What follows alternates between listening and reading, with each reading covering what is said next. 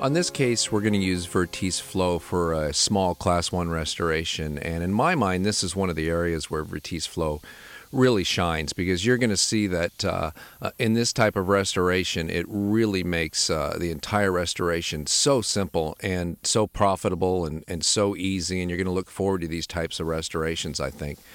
We've gone in and cleaned it out with a little fissured burr and then five seconds of air. Again, we're drying the dentin. We want dry dentin. That's how we get the highest bond strength with the Vertise flows to dry dentin. It will bond to moist dentin as well if you prefer to leave it that way because that's how you were trained. So we're going to fill, we're using the syringe tip to fill up about half of the restoration here. I might have done a little more there, but we're going to use the enclosed paintbrush to thin this material. And you can see not only are we thinning it along the uh, cavity preparation floor, but we're smearing it up the walls. So we're covering all the dentin and the cut enamel, really just covering everything here with the Vertise flow, agitating it into the tooth structure about 15 to 20 seconds. We're curing it here for 20 seconds because this is the shade A2. If this was a shade A3.5, for example, or the universal opaque, we would want to cure it for 40 seconds. I've found the A2 to be kind of the universal shade of the Vertise flow, and it looks good on just about everybody. So we're curing that for 20 seconds. So that initial layer is in place and it's about half a millimeter thick. So I probably only need about another millimeter of their Vertise flow here. So I'm placing it directly on top of that first layer, the liner that was smeared along all that tooth structure. And again, this is a restoration that typically we would probably restore with a flowable composite anyway. So the fact that it happens to be a self adhering flowable composite makes it even easier. And again, I'm using that enclosed brush to kind of shape it and just remove a little of the excess. I know I need a central groove in this restoration, and so I'm just using the paintbrush to smear it a little bit. We don't really need any agitation at that point. I'm just removing some of the excess. Again, we're going to cure it for 20 seconds, and I'm using a slightly dull 7408 burr just to go in and place a, a couple planes in there and make sure we don't have any excess at the margin. And then using the high luster composite polishing points uh, to go in and smooth this off and make sure that we have a nice transition from the composite to the tooth surface. And this is one of my favorite little instruments. This is the OccluBrush being used.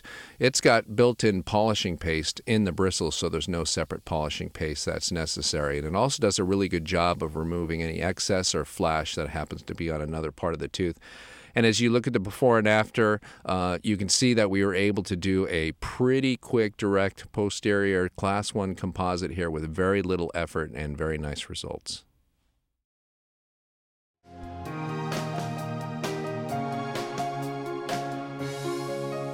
On this case, we're going to use Vertise Flow for a small Class 1 restoration. And in my mind, this is one of the areas where Vertise Flow really shines because you're going to see that uh, uh, in this type of restoration, it really makes uh, the entire restoration so simple and so profitable and, and so easy. And you're going to look forward to these types of restorations, I think.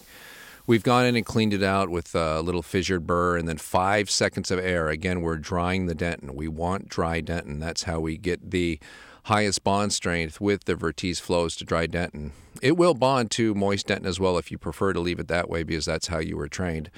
So we're going to fill, we're using the syringe tip to fill up about half of the restoration here. I might have done a little more there, but we're going to use the enclosed paintbrush to thin this material. And you can see not only are we thinning it along the uh, cavity preparation floor, but we're smearing it up the walls. So we're covering all the dentin and the cut enamel, really just covering everything here with the Vertise flow, agitating it into the tooth structure about 15 to 20 seconds. We're curing it here for 20 seconds because this is the shade A2. If this was a shade A3.5, for example, or the universal opaque, we would want to cure it for 40 seconds. I've found the A2 to be kind of the universal shade of the Vertise flow, and it looks good on just about everybody. So we're curing that for 20 seconds.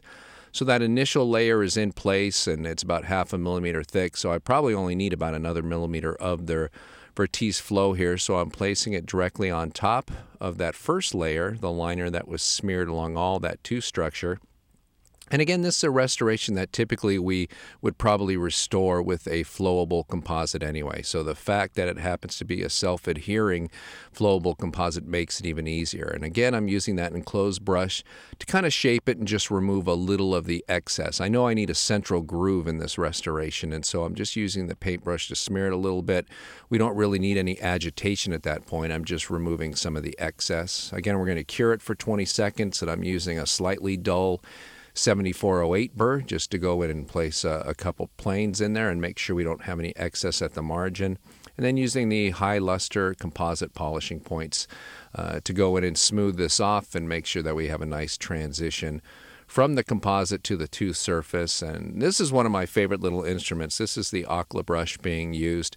It's got built in polishing paste in the bristles, so there's no separate polishing paste that's necessary. And it also does a really good job of removing any excess or flash that happens to be on another part of the tooth. And as you look at the before and after, uh, you can see that we were able to do a pretty quick, direct posterior class one composite here with very little effort and very nice results.